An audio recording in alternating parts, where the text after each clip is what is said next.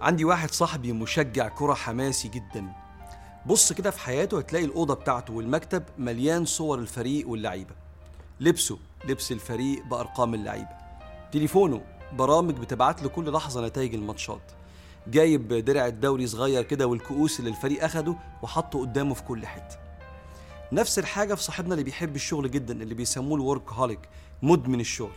صفحته على الفيسبوك كلها كلام عن العمل الجماعي والتيم ورك تسأله أنت فين يا ابني؟ في كورسات ليل نهار مضيع عليها فلوسه كلها.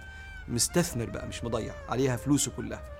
قعداته كلها كلام عن الشغل والإنجاز والتطوير والأفكار. بتحس إن أصحاب الرغبات المشتعلة دائما متشابهين في نمط الحياة. بيحيطوا نفسهم بكل حاجة تفكرهم بالشيء اللي بيحبوه.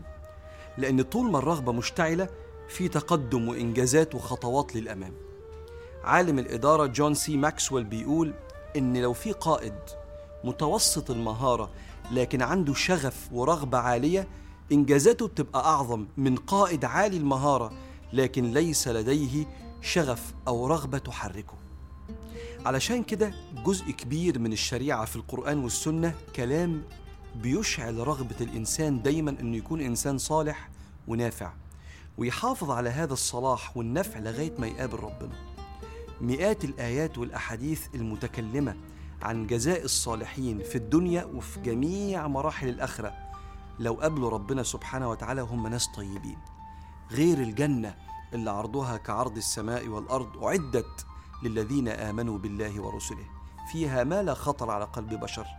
كل ده تحفيز إنك دايما تفضل رغبتك مشتعلة إن ربنا يبقى راضي عنك سبحانه وتعالى. بالإضافة لوعود كتير في القرآن والسنة عن جوائز محددة لكل فعل على انفراد لإبقاء شعلة الرغبة لهذه الأعمال دايما متقدة. يعني مثلا الصلاة أهل الصلاة ليهم باب مخصوص في الجنة هيتنادى عليهم يخشوا منه في منتهى العزة والكرامة. عشان دايما لما الواحد يمل شوية من العبادة يفتكر الجايزة الكبيرة دي فتشتعل رغبته إنه يكون من أهل الجنة ومن أول من يدخلون الجنة من أهل الصلاة. الصدق والأمانة. مكان أهل الصدق والأمانة مقعدهم جنب رسول الله يوم الحساب والناس بتتحاسب عشان تشعر بقمة الأمان يوم العرض الأكبر عشان دايما تفضل رغبتهم مشتعلة لو اتهزوا شوية في الأيام اللي بتتغير فيها أخلاق اللي حواليهم. اللي أفنى حياته في إغاثة الملهوف وعون المحتاج. مشهد شفاعة الناس اللي ساعدهم لما يشفعوا له عند ربنا يوم القيامة وإكرام ربنا ليه عشان خاطر الناس الطيبة اللي ساعدهم دول. مشهد يخلي الإنسان دايما ما يبخلش ورغبته دايما مشتعلة في مساعدة الناس اللي ربنا بيحطهم في طريقه عشان الإنسان لما يضعف يتخيل دايما المصير. شوف ربنا في القرآن بيقول ومن أراد الآخرة وسعى لها سعيها وهو مؤمن فأولئك كان سعيهم مشكورا. كأن ربنا بيقول كمل اثبت خلي رغبتك في إنك تكون إنسان طيب وصالح ثابتة لغاية ما تقابلني في الآخرة.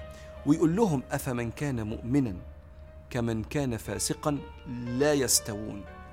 فلا تستجيب لعدوك اللدود هو الملل.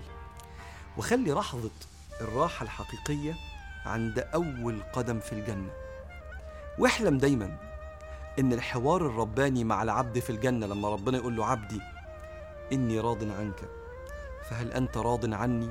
خلي الحوار ده منتهى آمالك ولا ترضى عنه بديلا ابدا علشان دايما تتمنى تكون أنت العبد ده اللي الرحمن بيخاطبه. إيه رأيك؟ إيه رأيك عشان تحافظ على دايما رغباتك مشتعلة في أي حاجة خير عايز تعملها في الدنيا تكتب أهدافك على السكرين سيفر بتاعت الموبايل بتاعتك. كل ما تفتح موبايلك وأنت بتفتحه عشرات المرات في اليوم تلاقي مكتوب كده السنة دي إن شاء الله هحافظ على صلواتي. السنة دي إن شاء الله هفرح بني آدم. السنة دي هحوش وأطلع عمرة. السنة دي إن شاء الله بإذن الله هاخد ترقية بسبب اجتهادي. اكتب كده. مش بس كده. المؤمن مرآة أخيه. خلي حد من حبايبك المقربين الطيبين يطلع على الأهداف دي علشان يتابعك. فتبقى كتبتها كل يوم بتشوفها فتفضل فاكرها وحد بيسألك عشان يفكرك لما تضعف. كده تفضل دايما رغبتك مشتعلة.